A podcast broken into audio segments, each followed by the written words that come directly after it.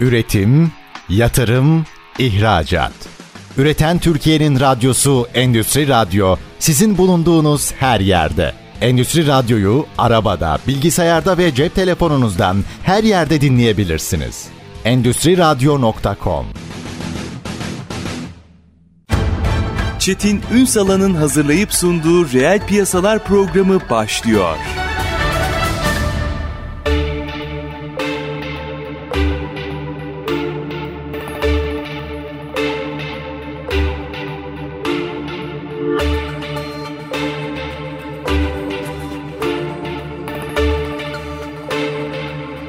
Reel piyasalardan merhabalar. Türkiye'nin gerçek gündeminde birlikteyiz efendim. Bugün mesleki eğitim konuşacağız. Aslında reel sektörün hangi kanadına giderseniz gidin. Toplantılarda, birebir sohbetlerde hep konuşulan bir şey var. Nitelikli personel, nitelikli personel, nitelikli personel. Burada Amerika'yı tekrar keşfetmeye gerek yok. Kritik konu mesleki eğitim ve çocuklarımızın çok sadece mesleki eğitimi üst başlık olarak koymak da yetmiyor. Çocukların yeni ekonomiye de uygun olarak hem zanaatlerini hem de teknolojiyi eş zamanlı götürebiliyor olduğu bir eğitim sistemi sunmamız gerekiyor. Bundan bir süre önce bu sene ilk mezunlar geliyor kıymetli bir iş yapıldı. Ve biz sizde aslında zaman zaman hem projeler bazında hem kurulmadan kurulmuştu galiba ilk öğrencilerini alacaktık. Burada hocamızı ağırlamıştık. Az sonra kendisini size duyuracağım. Ve bugün ilk mezunlarını bu sene vermeye hazırlanan bir yapıya döneceğiz. İstanbul Teknik Üniversitesi'nin tabii felsefesini, bakış açısını kattığı bir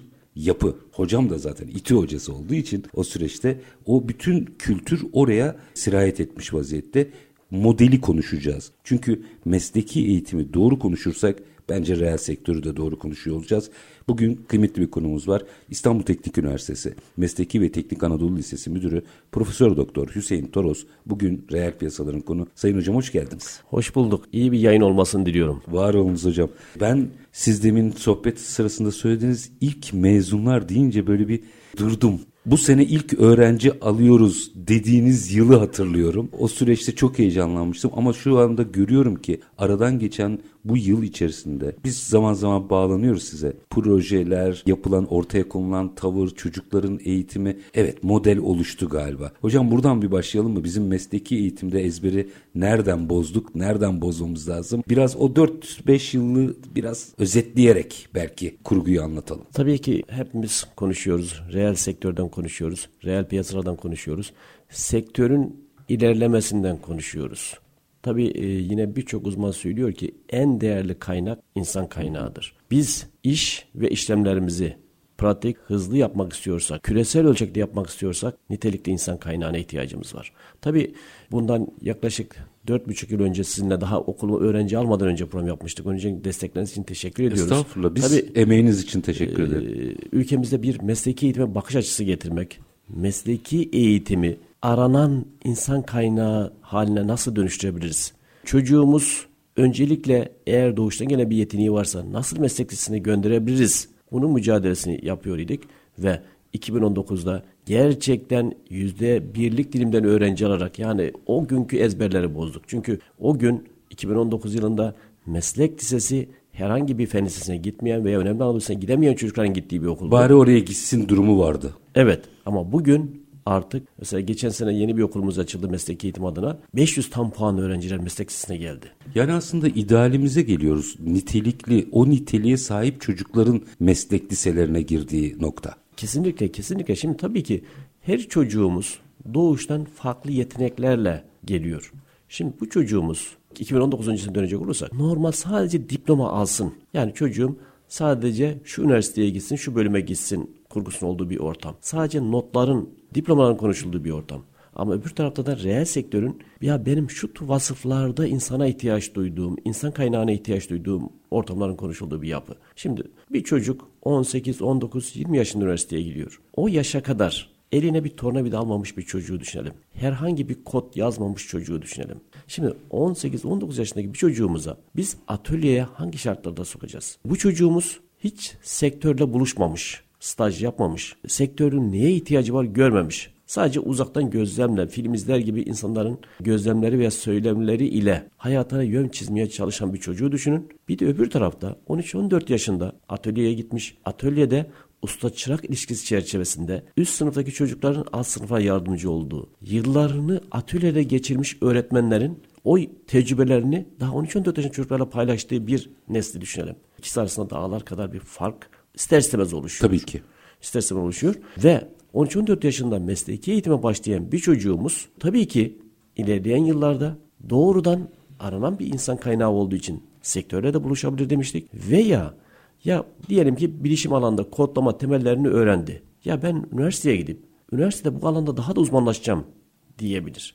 Veya elektrik, elektronik alanda veya başka bir alanlarda olabilir. Aslında şu andaki yeni oluşan yani bizimle başlayan o eğilimin sonucunda şu anda bizim gibi onlarca okul yeni yerler açılmaya başladı. İsteyen çocuğumuz sektörün aradığı niteliklere daha lise seviyesinde kavuştuğu için sektör tarafından kapışılması ama isteyenlerin de üniversite eğitimine akademik başlam- olarak devam, akademik olarak devam etmesinin önü açılmış oldu. Dolayısıyla güzel bir sonuçlar alacağımıza inanıyoruz. Örnek veriyorum biz bu sene 72 tane çocuğumuzu mezun edeceğiz. Bu 72 çocuğumuzun da benim inancım o ki hepsinin güzel bir üniversite kazanacağına inanıyorum. Ve çocuklarımız da gerçekten çalışıyorlar. Bu arada hocam üniversite kazanması da şart değil. Çünkü elinde altın bilezikle yürüyor çocuklar. E, kesinlikle yani şöyle düşünün çocuğumuz yaz döneminde staj yapıyor. Şimdi staj yaptığımız zaman zaten şirketler e, çocuklara diyorlar ki isterseniz bizde eğitime başlayabilirsiniz. e, Çalışmalara başlayabilirsiniz diyor. Yani o zaten hep cebinde hazır bekleyen bir yapı. O zaten var ellerinde. Ama tabii biz şimdi mesleki eğitimde yeni bir bakış açısı var. Hangi sektör nasıl bir insan kaynağına ihtiyaç duyuyorsa hemen o sektörün olduğu noktada bir meslek açılsın ve o sektörün de desteğiyle o sektörün kurduğu atölyeler veya o sektörün verdiği eğitimlerle sektörün istediği gibi insan kaynağı yetişsin. Tabii bizde biraz özel durum var. Bizim sektörümüz de İstanbul Teknik. Evet. Ya biz de diyoruz ki 250 yıllık bu sene bu arada hemen onu da söyleyelim. İstanbul Teknik Üniversitesi 250. yılını kutluyor. Yani 250 yıllık bir kültür sirayet etmiş. Zaten o yüzden e, hatırlarsınız okul kurulurken daha doğrusu öğrenci almazken okul kurulmuştu. Öğrenci almazken almaya hazırlanırken en çok üzerinde durduğumuz anahtar da buydu. Ya tabii markalaşmadan bahsediyoruz. Bakın e, bir okul düşünün 2019 yılında. Binası yok, tabelası yok, telefonu yok ve siz bir okuldan bahsediyorsunuz. Ve yüzde birden alıyorsunuz Ve öğrencileri. bir anda o an için hayal edemediğiniz, yani yüzde birlik dilimden öğrenci meslekine gider mi dediğiniz çocuklar markadan dolayı o İstanbul Teknik Üniversitesi'nin 250 yıllık isminden dolayı binası yok, tabelası yok, telefonu yok, hiçbir şey yok. Okula kayıt yaptırıyorlar. Bu müthiş bir özgüven. O zaman aslında bu bize bir ders de veriyor. Biz eğer markalaşabilirsek aslında diğer birçok faktör kendiliğinden yok olabilir. Yani aramayabiliriz. Onun için bütün yapımız reel sektörde olsun, okullarda olsun. Nasıl markalaşabiliriz? İşte belki de markalaşma üzerine de çok ciddi durmak gerekiyor. Yani biliyorsunuz markalaşmak için konfor alanınızın dışına çıkmanız gerekiyor. Tabii, tabii. Belli kurallarınızın, tertiplerinizin, düzenleriniz olması gerekiyor. İşte bu yapılan hepsini mesleki eğitimde biz yalnız görüyoruz bunu. Geçen yıl örnek veriyorum yeni açılan okulumuz Baykar isminde açılan okulumuz yüzde birlik tümüz. Mesela bilişim bölümünde taban puan 0.53. 500 tam puanla 3 tane öğrencimiz o meslek tercih etti. İşte burada hep markanın önemi oluyor. Reel sektörde de buna benzer tüm önemli markalarımızın hemen şirketin bahçesinde e, veya fabrikanın kenarında bu tür okullar açmasıyla beraber nitelikli insan kaynağı sayısı artacak. Sektör nitelikli insan kaynağına erken kavuşacağı için ve hızlı bir şekilde küresel ölçekte şirketlerimiz bundan ka- karlı çıkacak. Çalışanlar verimli daha erken yaşta iş hayatına atıldığı için o enerji dolu yapısını verimliye dönüştüreceği için katma değer yüksek ürünler geliştirecek. Düşünün bir çocuğumuz 15-16 yaşında. Müthiş bir enerji var. Ama siz ona o enerjinin harcayabileceği atölye imkanı vermiyorsanız bu enerjinin aslında Yaramazlığı harcar. yani Çok bir kısmı tamam yani. spora falan harcıyor ama büyük çoğunluğunu görüyoruz etrafta yaramazlığa harcıyor. Aslında mesleki eğitim burada da çok büyük çocuklarımıza katkı sağlıyor. O çocuklarımızın o enerjilerinin atölyelerde beceriye dönüşmesine yol açıyor Oo, mesleki hocam eğitim. manşeti attınız. Şimdi bir minik araya gideceğim. Bu arada tabii bunu da hakkını teslim edeyim. Arkanızdan hep konuşuyorum, yüzünüze de konuşayım. Bir de her okula bir Mahmut Hoca lazım. Yani gerçekten bu şeyin Mahmut Hocası sizsiniz. İstanbul Teknik Üniversitesi'nde öğretim üyesiyken e, konfor alanınızı bozup bu işe inanıp aslında bu işin peşine düştüğünüz için bugün ilk planda 72 öğrenci sektöre gidiyor. Mahmut Hocaları da artırmamız gerekiyor. Yüreğinize sağlık diyorum. Buradan da hakkınızı teslim etmek isterim. Minik bir araya gideceğim. Aranın ardından ne güzel söylediniz. O enerjiyi biz aslında mesleki eğitime yönlendirirsek işin rengi değişecek. Burada en baştan beri sizin bölüm seçimleriyle ilgili de hassasiyetiniz olduğunu biliyorum. Orayı da biraz açmak istiyorum. Çünkü kritik nokta bu bir anlamda da ekonomiyi okumak anlamına geliyor. Minik bir ara aranın ardından burayı da konuşalım. Efendim İstanbul Teknik Üniversitesi Mesleki ve Teknik Anadolu Lisesi Müdürü Profesör Doktor Hüseyin Toros bugün bizlerle birlikte mesleki eğitimi konuşuyoruz. Kısa bir ara lütfen bizden ayrılmayın. Üretim, yatırım, ihracat. Üreten Türkiye'nin radyosu Endüstri Radyo sizin bulunduğunuz her yerde. Endüstri Radyo'yu arabada, bilgisayarda ve cep telefonunuzdan her yerde dinleyebilirsiniz. Endüstri Radyo.com Kısa bir aranın ardından reel piyasalarda tekrar sizlerle birlikteyiz. Mesleki eğitimi konuşuyoruz. Konuğumuz İstanbul Teknik Üniversitesi Mesleki ve Teknik Anadolu Lisesi Müdürü Profesör Doktor Hüseyin Toros. Hocam aslında tabii bir başarı hikayesi var. Aslında ben bir modelleme diyorum. Ne güzel söylediniz. Bundan sonra benzer okullar açılmaya başladı. Bu bence işte o bir kıvılcım. Fakat sizin o yılları hatırlıyorum. Bölümlerin, açılacak bölümlerin seçiminde bile hassasiyet gösterdiğinizi. Yani o yıllarda belki de herkesin aa yeni meslekler mi acaba diye düşündüğü bir yerde bugün normalleşen birçok dalı esas aldığınızı gördüm. Burayı da biraz açalım. Bu niye önemli? Şöyle değişen bir dünyadan bahsediyoruz. Bu değişen dünyada Endüstri 4.0'dan bahsediyoruz. Yani insansız üretimden bahsediyoruz. Cihazların, cisimlerin birbiriyle haberleşmesinden bahsediyoruz. Öyle bir yapı düşünün ki artık her şey otonom hale geliyor. Otonom araçlardan bahsediyoruz. Otonom deniz araçlarından bahsediyoruz. Evimizdeki, iş yerimizdeki her şeyin, her cismin diğer nesnenin birbiriyle haberleşmesinden bahsediyoruz. Bunun arka planda aslında yazılım ve elektrik elektronik yatıyor. Yani o devreler yatıyor. Şimdi o devreleri yazılımla iyi kodlayabilir iseniz aslında insanlar için zahmetli olan işler, tehlikeli olan işler ve buna benzer seri üretim olan işleri tamamını biz otomasyona emanet edebiliriz. Otomasyona emanet yani. edebiliriz. İşte bunun için çocukların o 13-14 yaşında dijital dönüşümü kavramaları gerekiyor. Yani artık her şeyin başka bir dünyaya doğru evrildiğini düşünüyoruz. Diğer bir nokta artık e, eskiki gibi bu pandemi tabi buna vesile oldu ama biz 2019'da pandemi yoktu. yoktu biz bunu konuşuyorduk. Doğru. Küreselleşmeyi konuşuyorduk. işte uzaktan eğitimi konuşuyorduk. Belki örnek veriyorum Karadeniz dağlarında küresel bir ürün geliştirmenin veya pazarlamanın veya küresel bir kurumu, kuruluşu idare etmeyi konuşuyorduk. Ama pandemiyle bunu hep beraber yaşadık. Artık cisminizin belli bir yerde olması gerekmiyor. Sizin artık düşünceniz, yapınız, geliştirdiğiniz hizmetin tüm dünyada geçerli olabileceği bir yapıya doğru gidiyoruz. İşte burada bilişim, elektrik elektronik veya diğer bazı mesleklerin ön plana çıktığını görüyoruz. Artık her mesleğin, mesleğin kendi içinde de bakış açısının değiştiğini görüyoruz. Ki örnek veriyorum bilişimde okuyan bir çocuğumuz, bir kızımız ilk yıl tuhafıma gitmişti. Kızım ileride ne olmayı düşünüyorsun? Doktor olmayı düşünüyorum dedi. Dedim niye buradasın? Hocam dedi her şey değişiyor. Çok Artık, güzel. Bu, bunu 13 yaşında çocuk mu söyledi? Evet. Müthiş. Ee, dedi ki ben iyi bir doktor olacağım. Ama doktor olmam için temel yapımın bilişimin geçtiğine inanıyorum. Eğer ben bilişimi ne kadar iyi anlar, kullanabilir isem, bunu da lise çeviyen daha erken işte yaparsam, üniversite hayatında iyi bir doktor olacağıma inanıyorum dedi. Bir başka çocuğumuz, ben aslında her şeyi çocuklardan öğreniyorum. Bu arada Müthiş ama yani hayranlık duydum resmen. Bir çocuğumuz denizcilik alanında okuyor. Hukuk fakültesine gideceğim dedi. Evladım niye buradasın o zaman? Hocam dedi olur mu dedi uluslararası denizcilik hukuku alanında boşluk olduğunu öğrendim. Temel denizcilik kavramlarını lisede öğreneceğim. Üniversiteye gittiğim zaman iyi bir hukukçu olacağım dedi. Aslında çocuklar bu, buna benzer çok hikayelerimiz var. Çocuklarımız daha lise yaşında, lise çağında ilerideki mesleğine katkı sağlayabilecek yapıyı öğreniyorlar. Yine çocuğum diyor ki hocam diyor başarının takımda olduğunu öğrendim, duydum. Ve lisede takım eğitiminin proje eğitiminin her şeyin önünde tutulduğunu gördüm.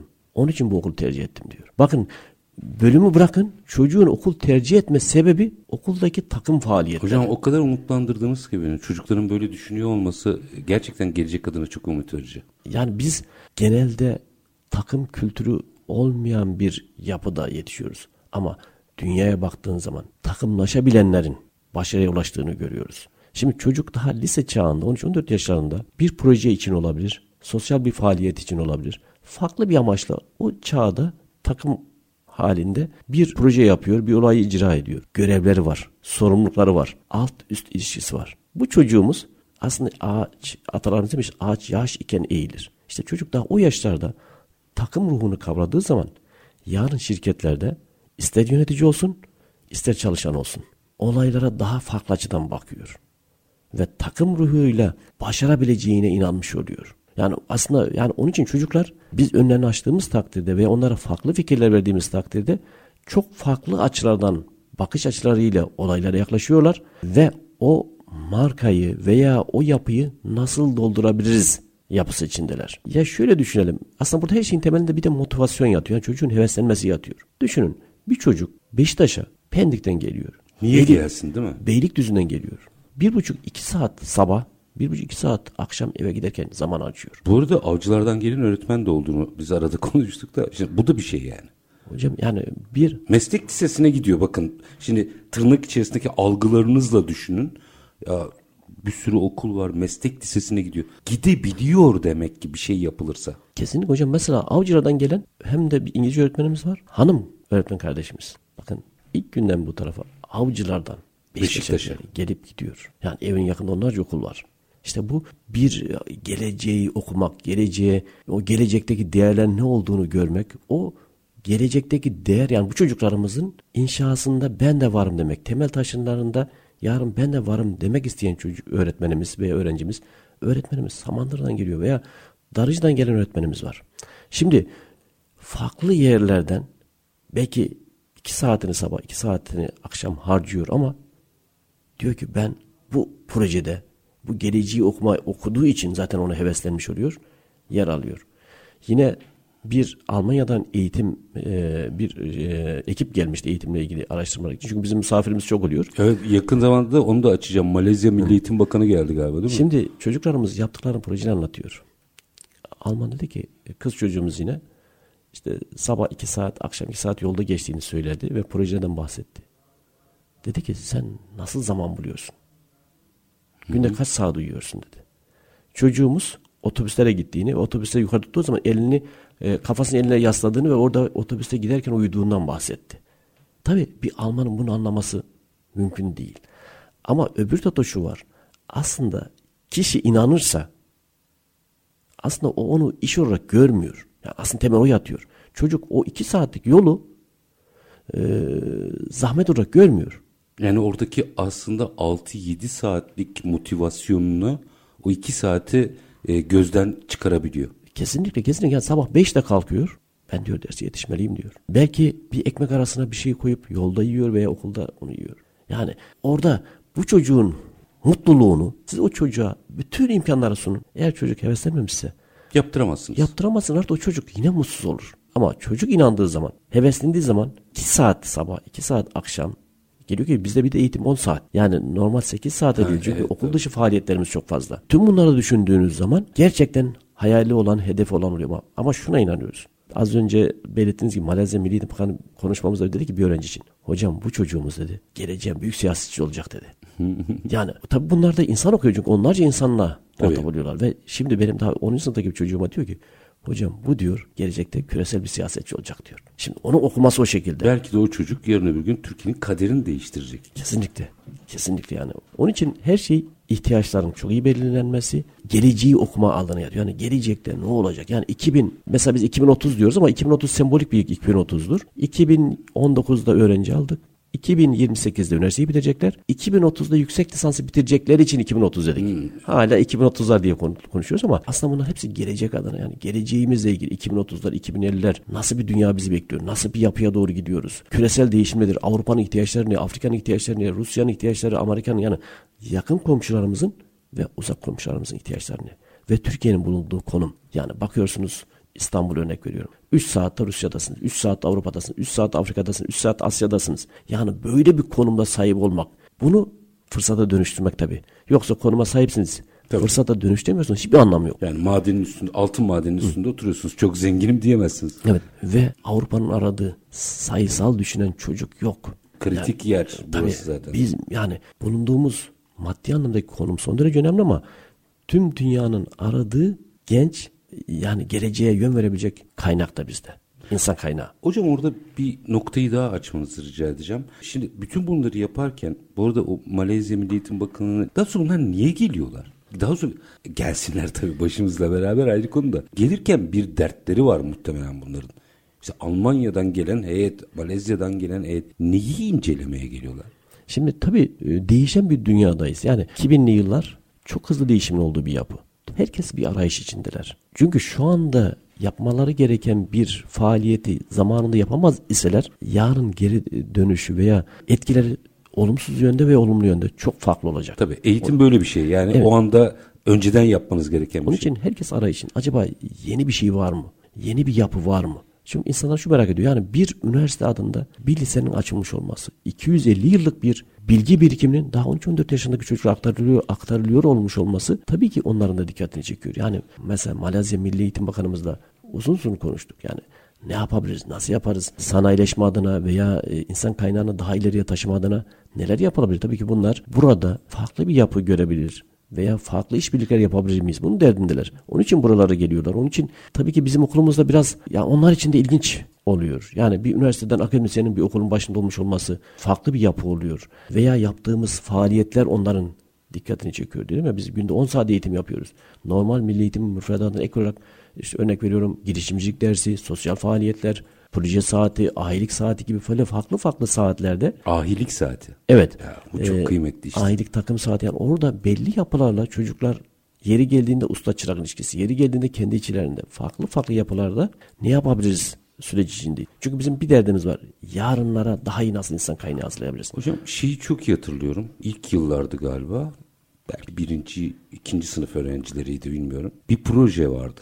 Şimdi mesela bakın bütün toplantılarda, reel sektörlerde, e, kamu toplantılarında, devlet herkes sürdürülebilirlikten bahsediyor. Sürdürülebilir projeler yapmıştı çocuklar. Tabii yani çünkü yaptığınız işin bir de sürdürülebilir olması. Avrupa Birliği projesiydi galiba. Evet. Tam hatırlayamıyorum Evet şunu. evet yani mesela bizim aslında Avrupa Birliği mesela bizim Avrupa'ya yakın olmamız biz onu bir artı olarak görüyoruz. Şimdi Avrupa'da kendi içinde tabii farklı fonlama kaynakları var ama bunlardan bir tanesi de Erasmus. Mesela Erasmus'ta bu öğrenci değişimler, öğretmen değişimleri veya tecrübe paylaşımında mesleki eğitimin payı yüzde 65. Yani Avrupa Birliği çünkü ciddi anlamda insan kaynağına ihtiyacı olduğu için, biraz da teknik düşünen insan kaynağına ihtiyacı olduğu için bu fonlamanın büyük çoğunluğunu mesleki eğitime harcıyorlar. Çünkü gelecekte geri kalmak istemiyorlar. Çünkü o Avrupa'nın da yarıştığı Amerika var, işte Çin var veya farklı küresel güçler var. Şimdi burada yer almak için, güçlenmek için işte bu insan kaynağını nasıl değerlendirebiliriz, nasıl daha iyi olabilir, e, sürdürülebilir hem kişi bazında hem kurum bazında hem de bölge bazında veya dünya bazında sürdürülebilirlik için Şimdi küresel bir örnek veriyorum. Küresel işte küresel iklim değişimi hepimiz yaşıyoruz. Veya küresel felaketler hepimiz yaşıyoruz. Ya bunun arka planındaki sebepler nelerdir? Buna şimdiden çözüm nasıl üretebiliriz? Tüm bunlar herkesin derdi olduğu için ve herkes bir arayışta olduğu için ve bu arayışta biz de yapmamız gereken ya bildiğimiz gibi eski klasik sistem devam etmek veya siz de arayış içinde olmanız gerekiyor. Yok İşte hocam o eski sistemi devam ettirmeyelim. Çünkü hani bir zamanlar iyiydi ama geçti. Şimdi yeni şeylerden bahsetmek lazım der ya. Kesinlikle işte biz çocuklarımıza benim kendimde bir fiil derslere giriyorum. Ya çocuklara girişimcilik dersinde stratejik planlardan yani bu Avrupa olabilir başka olabilir. Ya bu stratejik planlar ne diyorlar? Çünkü burada bir uzmanlar var. Uzmanlar günlerce yıllarca bir araya geliyorlar. Diyorlar ki işte 2025, 2030, 2050 ne yapmalıyız diye diyorlar. Orada müthiş bir bilgi var. Şimdi bilgiyi okumak gerekiyor. Aslında çağımızın en önemli belki de değeri veri. Aslında veri okur yazar olmak gerekiyor. İşte biz çocuklarımıza veri okur yazarı nasıl olabiliriz üzerine de ciddi anlamda duruyoruz. O verileri okuyup anlayabilmek. İşte bunu yapamadığımız takdirde eskiden bir söz vardı Fısıltı gazetesi. Aslında her iletişim çağındayız. Bir taraf iletişim dolu. Buna rağmen hala dünyanın büyük çoğunluğunda Fısıltı gazetesi geçerli olduğunu görüyoruz. Orada da kural şuyu vukundan beter işlere imza atılır. Yani maalesef yani Dedikodudur çünkü çoğu. yani büyük çoğunluğu küresel anlamda bakın sadece Türkiye'de Tabii, tabii. küresel anlamda maalesef dedikodu peşinde gidiyoruz. Yani gerçek bilgiyi kimse görmek istemiyor. Bilmiyorum niye öyle. Ama bunun için de eğitim aşamasında veri okur yazar olarak hem günümüzü tabii geçmişte son derece önemli tarih, geçmişimizi, günümüzü ve geleceği. Bu geleceği okurken de kim ne yapıyor? İşte Çinler ne yapıyor? Avrupa ne yapıyor? Asya ne yapıyor? Afrika ne yapıyor? Veya nerede ne tür potansiyeller var? Bütün bunları sorgulayıp ona göre plan program yapmamız gerekiyor. Şimdi bunu şöyle yapabilirsiniz. Ben meslek eğitim aslında şöyle bir artısı var. Şimdi siz bunları konuştuğumuzu masada derste konuşabilirsiniz. Ama çocuğa atölye imkanı sunmuyorsanız, proje yapma imkanı sunmuyorsanız aslında onların bir kısmı havada kalıyor. Yani burada biriktirdiğinizin bir şekilde öyle ya da böyle somuta dönüştüğünü görecek çocuk. Kesinlikle, kesinlikle. Yani dönüşmediği zaman o konuştuklarımızın yok olup gittiğini de görebiliyoruz. Çünkü mutlaka atölye ortamı. Atölye ortamı derken de aslında şu var. Yani insanlar böyle devasa ortamlar bekliyorlar. Hatta zaman zaman bize de geliyorlar. Neyiniz var atölye diye. Ben diyorum ki dört duvar artı beyinlerimiz var. Tabii. Bütün başarılar için herhangi bir ortama ihtiyaç yok. Çocukların bir araya gelip her ortamda bu Yağmur altında da olabilir, karlı havada olabilir, farklı yerde olabilir. Çocuk inandığı zaman ortamı görmüyor zaten. Hocam manşeti attınız yine. Minik bir araya gideceğim. Çocuk inandığı zaman ortamı görmüyor zaten. İşte mesleki eğitimde ezber bozmak böyle bir şey. Konuşacağız detayları. İTÜ Mesleki ve Teknik Anadolu Lisesi Müdürü Profesör Doktor Hüseyin Toros konuğumuz. Kısa bir ara. Aranın ardından devam edeceğiz. Lütfen bizden ayrılmayın. Üretim, yatırım, ihracat. Üreten Türkiye'nin radyosu Endüstri Radyo sizin bulunduğunuz her yerde. Endüstri Radyo'yu arabada, bilgisayarda ve cep telefonunuzdan her yerde dinleyebilirsiniz. Endüstri Radyo.com Kısa bir aranın ardından reel piyasalarda tekrar sizlerle birlikteyiz. Mesleki eğitimi konuşuyoruz. İTÜ Mesleki ve Teknik Anadolu Lisesi Müdürü Profesör Doktor Hüseyin Toros konuğumuz. Hocam bir kere bir şeyi sayalım mı? Hangi bölümler var onu bir daha bir sayalım da. Şimdi tabii e, bizde bilişim bölüm var yani yazılım. Burada da veriye önem veriyoruz. Yani verinin son derece önemli olduğunu inanıyoruz. Çünkü veriye sahip olanların geleceğe sahip olacağına inanıyoruz. Diğer bir bölümümüz elektrik elektronik. Tabi elektrik elektronikte tabi mikro ölçekli çalışmalar bizim için son derece önemli. Çünkü devasa ne atölyemiz var ne yerimiz var ama şunu da görüyoruz. Etrafımızdaki devasa fabrikaları yöneten sistemlerin beyninin küçük mikro yapılar olduğunu görüyoruz. Onun için hmm. mikro çalışmalar. Tabi diğer bir alan bizde denizcilik alanı. Aslında biz, biz denizci bir milletiz. Üst tarafımız denizlerle çevrili. Ama orada da ne yazık ki küresel ölçekte baktığımız zaman mesela Yunanistan'dan falan karşılaştığımız zaman çok gerilerdeyiz. Tabii tabii dünya denizcilik şeyinden çok az pay alıyoruz. Dünya e, denizciliğindeki payımız 1,6. Üretimimiz iyi de. Şimdi burada da dünya ticari mallarının yaklaşık %90 deniz yoluyla taşınıyor. Hı hı. Aslında devasa bir sektör var. Ve bu sektör de değişimin eşiğinde. Eskiden emek yoğun idi. Şu anda dijital dönüşümle beraber zihin yoğun bir döneme geçiyoruz. Her şeyin otonomlaştığı bir dünyaya geçiyor dünya ve önümüzdeki yıllarda geçecek. İşte tam bu sırada bu dev bir sektörde bu biz bilişim ve elektronikte kazandığımız tecrübeyi biz sektörel uygulama olarak düşünelim. Tabii her sektöre uygulayabiliriz ama denizlik sektöründe küresel ekonomideki payının yüksek olması sebebiyle oradaki dijital dönüşümde ülke olarak biz de dünyanın önünde yer alabilir miyiz? Bütün derdimiz o. o otonom sistemler oluştururken o bizim çocuklarımız o beyinlerinin o sahip olduğu potansiyel enerjiyi oraya doğru mekanik enerjiye dönüştürebilmemiz. Yani o potansiyeli bir yerlere kaydırmamız gerekiyor. Onun için önemli bir sektör. O sektör sebebiyle de yapımıza gönül arzu eder ki aslında çok önemli sektörler var. Örnek veriyorum e, ülkemize değeri bilinmeyen bir sektör. Lojistik sektörü. Tabii. Önümüzdeki gibi. süreçte daha da büyüyecek. İşte bütün bunların hepsinin temelinde işte bilişim yatıyor. Bilişimde de ya kullanıcı olacaksınız veya geliştiren olacaksınız. İşte biz aslında bilişimde de geliştiren tarafında olmak istiyoruz. Örnek veriyorum okullarımızdaki bilgisayar ülkemizin geliştirmiş olduğu Pardus işletim sistemi. Bak bunun kimse farkında değil. Yarın bir gün dünya küresel bir krize girdiğiniz zaman düğmeye bastığı zaman Windows'lar çalışmayacak. İşte biz orada yerli kendi işletim sistemimiz Pardus üzerinden gidiyoruz. Yani bu buna benzer. Yani geleceği de yönelerek teknolojik bağımsızlık nereden geçiyor? Tüm bunları konuşarak geleceğe hazırlanmak istiyoruz. Sektörel uygulamada Mesela denizcilik alanında denizciliği bin parçaya böldüğünüz zaman örnek veriyorum ülkemizde daha çok kaptanlık konuşuyor. Ama kaptanlık o bin parçada bir tanesi. Tabii. Biz diyoruz ki komple sektörü nasıl ele geçirebilirsiniz? Komple sektörü nasıl ürün geliştirebilirsiniz?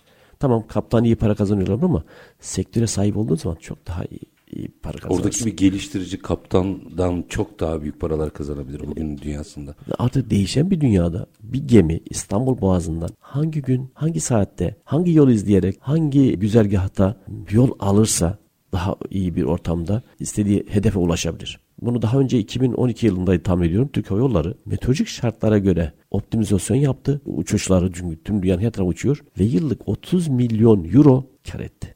Bakın sadece güzergahları meteorolojik şartlara planlayarak. Veriyi doğru okuyarak. Evet kesinlikle veriyi doğru okuyarak. Onun için biz her sektörde ki denizcilik Türkiye için önemli olduğu için denizcilik sektöründe biz veriyi doğru okursak, dünyadaki eğilimi güzel okursak, nereye doğru gidiyoruz, nasıl gidiyor ihtiyaçları doğru okuyabilirsek ve onu okuyup yeni yapıya uyum sağlayacak insan kaynağını yetiştirebilirsek yarınlarda dünyada o %1,6'lık payımızı %16'ya çıkarabiliriz. Hiçbir engel yok. Birkaç noktayı bu sistemin bir kere genele yayılması gerekiyor hocam. O yüzden işte Malezya'dan, Almanya'dan bence heyetler geliyor size. Birkaç şeyi merak ederim. Bunlardan birincisi velileri nasıl aştınız?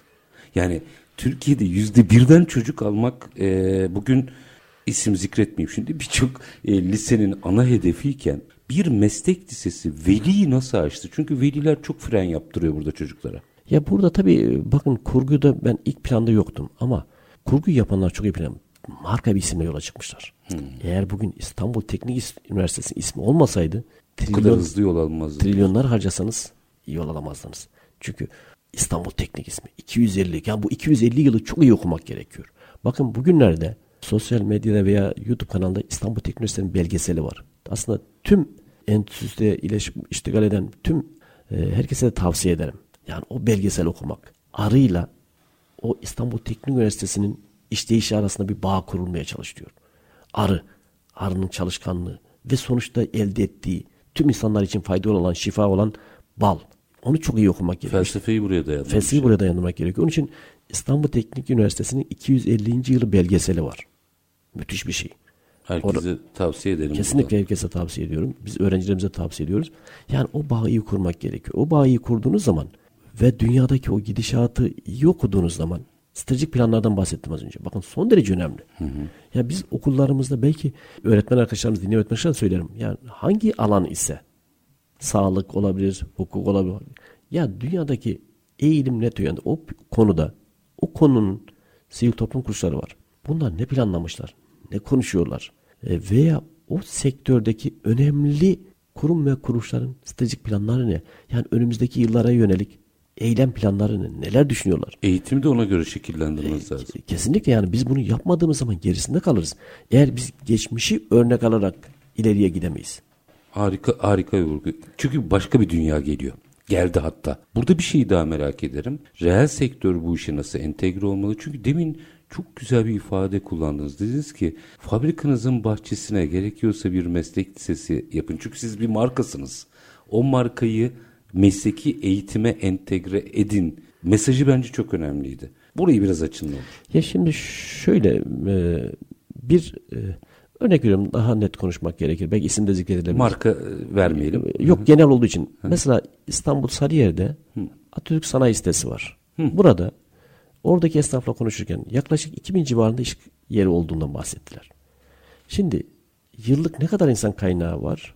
Ortalama dediler 100 civarında. Peki nasıl buluyorsunuz dedim. Herkes eş dost. Pendik'ten, Avcı'dan farklı bizim okul gibi farklı yerlerden insan kaynağı buluyorlar. Peki sürdürebiliyor musunuz? Sürdüremiyoruz. Çocuk bir hevesle geliyor. Bir ay sonra, beş ay sonra, bir yıl sonra ayrılıyor. Peki onlara şunu tavsiye ettim. Aslında siz Sarıya bölgesinde ciddi bir insan kaynağı var. Hemen de caddenin öbür tarafında da bir okul var. Hmm. Şimdi bu okulda gidip görüşseniz deseniz ki biz her sene 60 öğrenci almak istiyoruz iki sınıf. Ve Sarıyer'deki ortaokulları siz ziyaret etseniz. Ey evlatlarız biz bu tür insan kaynağına ihtiyacımız var. Ve bu insan kaynağını şu okulda biz de destek olacağız. Örnek veriyorum. İş garantili. Neredeyse. İş garantili. Zaman zaman gelip eğitimi sizler verebilirsiniz. Ee, staj orada yapabilir. Bunu yapabildiğimiz zaten bu eksikliği yani bu veriyi okuduğumuz aslında bu bir veri. Bunu okuduğumuz takdirde orada müthiş bir memnuniyet doğacak. Oranın işlem hacmi diyelim şimdi 10 birimse belki 100 birime çıkacak. Küçük bir dokunuşla bakın. Küçük bir dokunuşla. İşte o o dokunuşu okumak müthiş bir yapıya doğru işte. Bu ülkenin her tarafında, her bölgede değişik sektörler var. O sektördeki herkes ya yıllık benim ne kadar insan kaynağına ihtiyacım var ve ne tür insan kaynağına ihtiyacım var. Bunu okuduğu takdirde hemen fabrikanın dediğim gibi bahçesinde sanayi sitesi sitenin kenarında bir okul açtığımız takdirde veya var olan bir okulla birleştiğimiz takdirde insan kaynağımızı, kendi ihtiyaç duyduğumuz insan kaynağımızı yetiştirdiğimiz takdirde ülkemizin ticari olarak işlem hacmi bir anda yükselecek. Çünkü işin ehli çocuklar iş başına geçecekler. Şu anda sektörün en büyük ihtiyaç duyduğu teknik personel eksikliği. O da ehil. Ehil yok. Maalesef işte olmadığı için oradan buradan bulunan insan kaynağı da sürdürülebilir olmuyor. Bir iş çünkü rastlıyoruz 10 saatte yapılan bir iş teknik bir işin eğer belli bir mesleki beceriye kavuşmuş bir kişi tarafından bir saatte yapıldığını görebiliyoruz. O 10 saatte yapıldığı zaman aslında müthiş bir malzeme kaybı veya farklı kayıpların da olduğunu, hataların yapanı da sıkar ve bir süre sonra yapmamaya başlar. kesinlikle hataların çoğaldığını, ürün kaybının olduğunu görüyoruz. Ama işin ehlini bilen kişi hızlı bir şekilde kaliteli bir üretimle müşteri memnuniyetini artırarak, kaynakları verimi kullanarak sektörün işlem hacmini artırıyor. Onun için artık orada bir veri okuma yani her oda değil mi? Müthiş odalar var yani işte değişik yapılar var. O Esnaf sanayi odaları var, ticaret odaları var, sanayi, sanayi, odaları var. yani her bölgenin sanayi kooperatifler var örnek veriyorum. Yani onlar bir şekilde ya her şeyi konuşuyorlar ama ya biz insan kaynağına nasıl bir insan kaynağı ihtiyacımız var? Bunu nasıl giderebiliriz konusunda bunu dert edindikleri zaman aslında problem kendinden çözüleceklerdir. Zaten bunu dert edilen birçok kurum ve kuruluşlar bize geliyor. Biz onlara hem öğrenci ortamında hem de ofis ortamında ne yaptığımızı, nasıl yapması gerektiğini söylüyoruz. Modeli anlatıyorsunuz. Evet. yani. Bakın geçen hafta Ç- Çerkezköy sanayi bölgesinden oranın organize sanayi bölgesi yapısı var. O yapıdan başkan yardımcısı aradı. Hocam 10 tane öğrenci size gönderebilir miyiz? Orada da bir okul varmış. Tabii dedim. 10 tane de öğrenci sizden misafir alabilir miyiz? Tabii dedim. Yani bu öğrenci değişimlerini de yapmamız gerekiyor. Farklı okullarda öğrenciler gelip bir hafta orada, öbürü öğrenci orada. Kendi iç Erasmus'u teşbihte hata Yani, olmazmış. e, Evet. tabii yani şimdi biz Avrupa ile öğrenci değişimi yapıyoruz. Belki yanımızdaki okulda yapmıyoruz. Ya bunu giderebiliriz. Burada herhangi bir engel yok.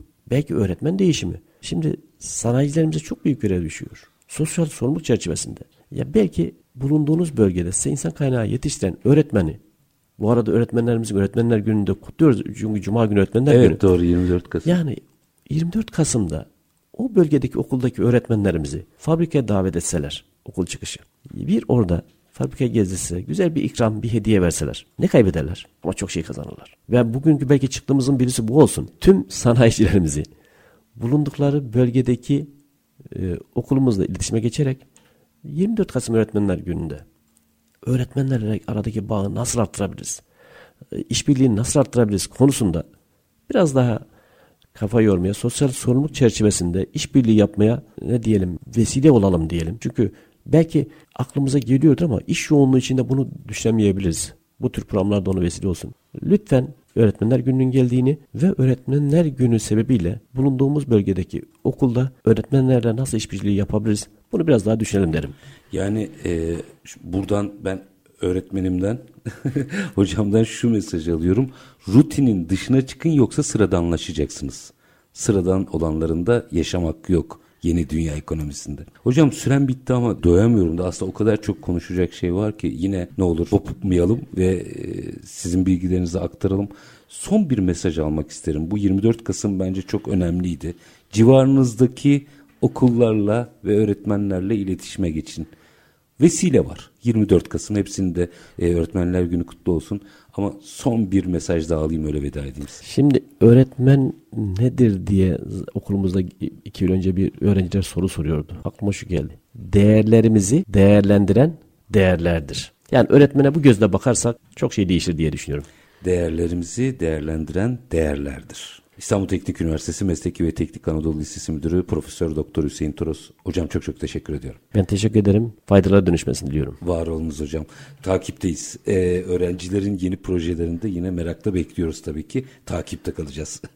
Var olunuz. Efendim biz bugün mesleki eğitimi konuştuk. Biraz ezber bozduğumuzu düşünüyorum. En başından beri yani ilk oraya öğrenci daveti çıktığı süreçten beri takip ettiğimiz bir proje yıllar içerisinde müthiş işler yaptılar. Yani Avrupa Birliği projeleri çocuklar zaman zaman sizlerle buluşturduk aslında o çocukları projelerle vesaire öğretmenleriyle birlikte. Ama bugün geldiğimiz noktada ilk mezunlarını vermeye hazırlandıkları senede meslek eğitimi buradan okumak gerekiyordu. Sağ olsunlar bizi kırmadılar. İstanbul Teknik Üniversitesi Mesleki ve Teknik Anadolu Lisesi Müdürü Profesör Doktor Hüseyin Toros'la konuştuk. Her zamanki gibi bitirelim. Şartlar ne olursa olsun paranızı ticarete, üretime yatırmaktan, işinizi layıkıyla yapmaktan ama en önemlisi vatandaş olup hakkınızı aramaktan vazgeçmeyin. Hoşçakalın efendim.